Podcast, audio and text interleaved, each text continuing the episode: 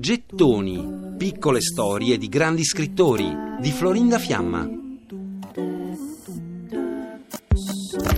I cosacchi della scorta. Queste erano le parole che Joseph Conrad ripeteva in continuazione. Cavalcavano lentamente su e giù, mentre fiocchi di neve cadevano su donne in pelliccia e su donne vestite di stracci. I russi avevano messo gli uomini dentro a baracche le cui finestre erano ricoperte di sego.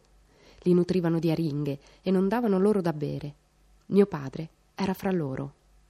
Joseph Conrad, forma anglicizzata di Theodor Joseph Conrad Korzeniewski, nasce nel 1857 in Podolia, quella parte della Polonia che stava sotto il governatorato di Kiev in Ucraina, nelle fertili terre nere.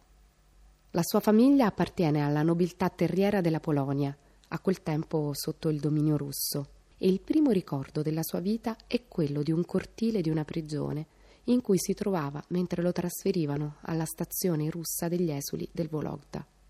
Suo padre, Apollo Korzeniowski, è un poeta, un drammaturgo e dà a suo figlio il nome Konrad prendendolo da un personaggio del grande scrittore romantico polacco Mickiewicz.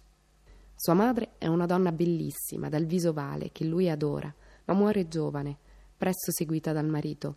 Joseph viene affidato alla famiglia di uno zio e studia all'Università di Cracovia, manifestando da subito la vocazione da marinaio.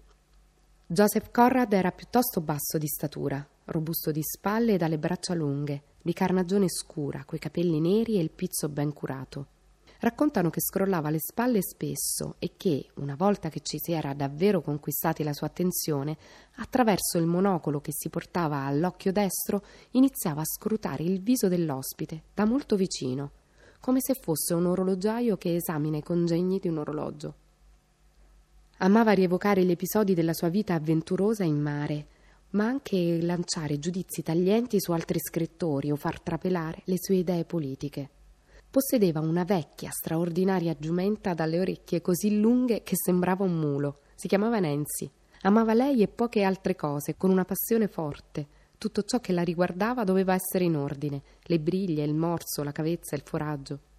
Così lo descrive un suo caro amico.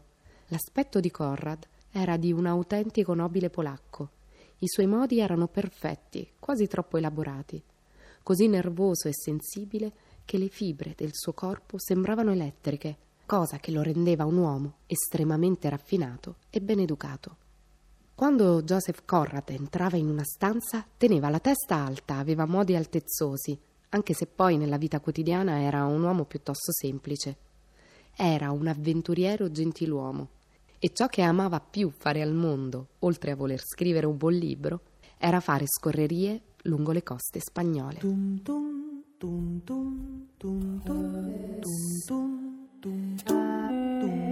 Per riascoltare e scaricare in podcast gettoni.rai.it